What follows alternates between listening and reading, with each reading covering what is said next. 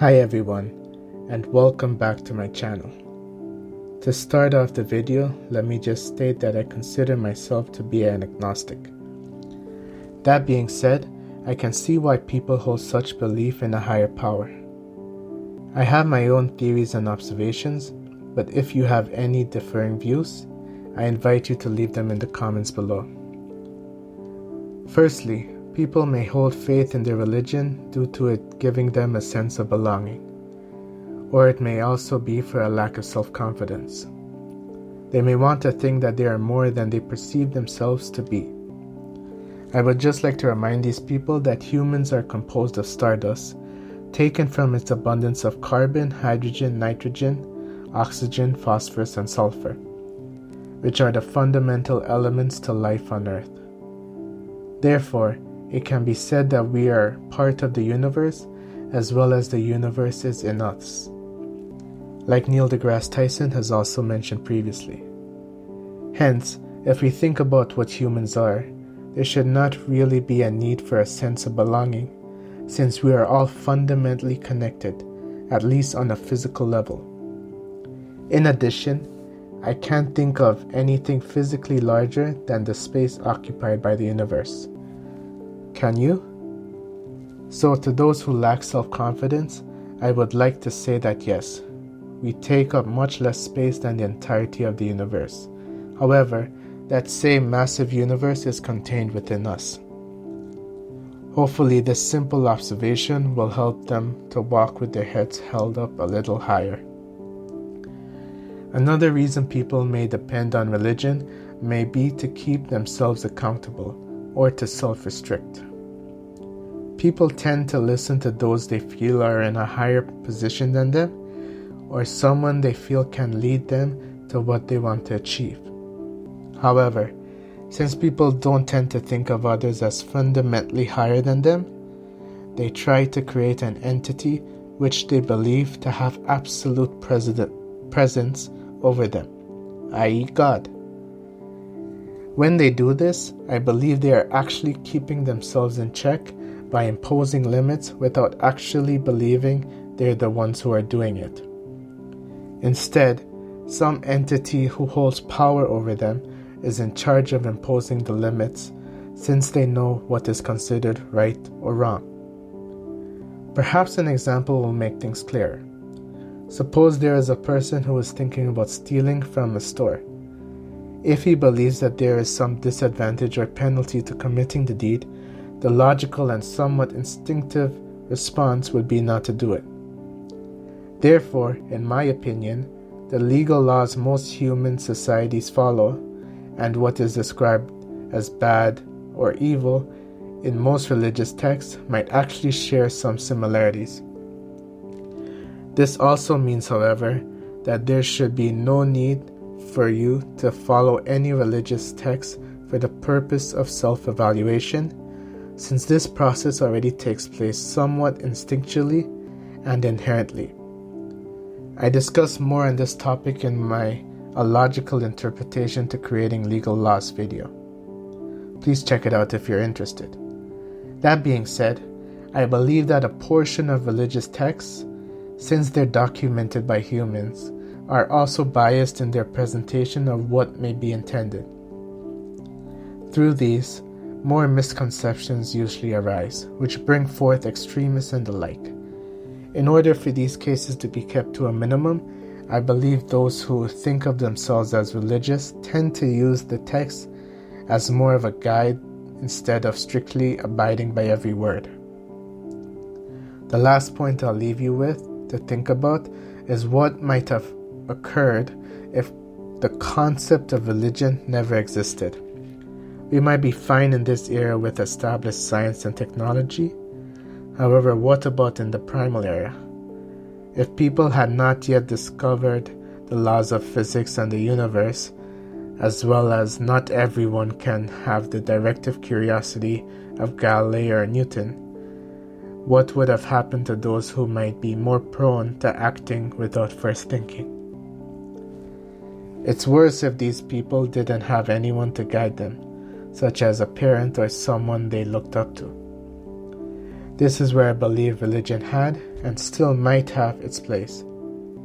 For those who are either not as educated in the universe and our existence along with it, or for those who otherwise don't have somewhere they feel emotionally connected, this may be the answer for them. Just for your information, I tend to think of spirituality as essentially a heightened emotional response. I may make a video covering what I mean by this phrase at a later time. I think the fundamental problem with religion may be that it can prevent people from exploring the, their inherent curiosity. This is also why I believe scientists of old should be given quite a bit of gratitude because it is quite difficult to go against the norm and seek what is actually there when there is already a pre established framework of life. In some extreme cases, it was either it was even considered criminal, such as with the Roman Inquisition. This leads me to the phrase God of gaps. You might have heard of this before, but for those who haven't, I'll try my best to explain it. I personally believe it stems from the extreme curiosity of the unknown. We know what we observe. This is registered as memories and knowledge to us. However, after we die and no longer accumulate knowledge through our receptors, it is physically not possible to accumulate any more observations.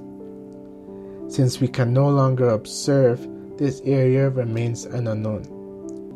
However, since some people tend to feel uncomfortable with this, they create a story of a higher power in their mind that states that there is something after death, which consequently dictates how they live their lives.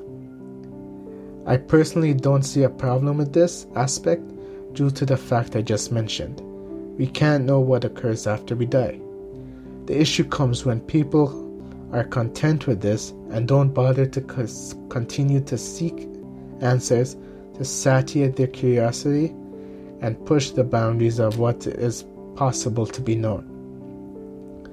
Our civilization would not have progressed this far if this was the mentality of the majority. So, while some may keep their belief in the unknown, let's just remember to stop searching, uh, to not stop searching, and breaching the frontier. With that being said, I guess the points to keep in mind as I get ready to wrap up here are based on my observations, people tend to lean on religion to attain a sense of belonging, a lack of self confidence, to self restrict themselves, or keep themselves accountable from doing things which may be perceived negatively, and in a few cases, not bothering to look for answers to problems that may already have preconceived and accepted solutions. Just to clarify, this video is not intended to offend anyone in any shape or form. I am simply trying to determine the possible uses religion may have in a technologically advanced, interconnected world. That being said, I know I can be blunt and very direct with my words, so if anyone did get offended while listening to me, I sincerely apologize. Having a belief in something, regardless if it exists or not, is not bad. In fact, it may act as motivation for some. However, let's not forget to appreciate what can physically interact with us and keep discovering. Now, if anyone has anything to add to what I've discussed here, I would love to hear from you. Don't hesitate don't hesitate to leave it in the comments below. If you agree with me on some points I've made, that's great. But if you've disagreed with me, I would still love to hear your opinion. My goal is to attempt to create a space where discussion can take place in a somewhat constructive manner. That being said, I would advise to stay away from plain hate or useless verbal abuse. I welcome constructive criticism, but not hatefully intended statements. With that being said, if you enjoyed any part of this video, I would greatly appreciate it if you press the like button and consider subscribing.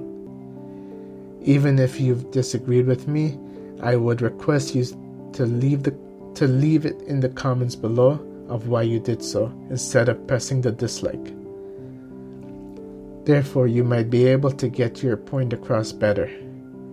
For this channel, I'll take the number of likes to represent those who may agree with me on at least one of the points I said. The dislikes, however, would provide no concrete statements for you to make your point.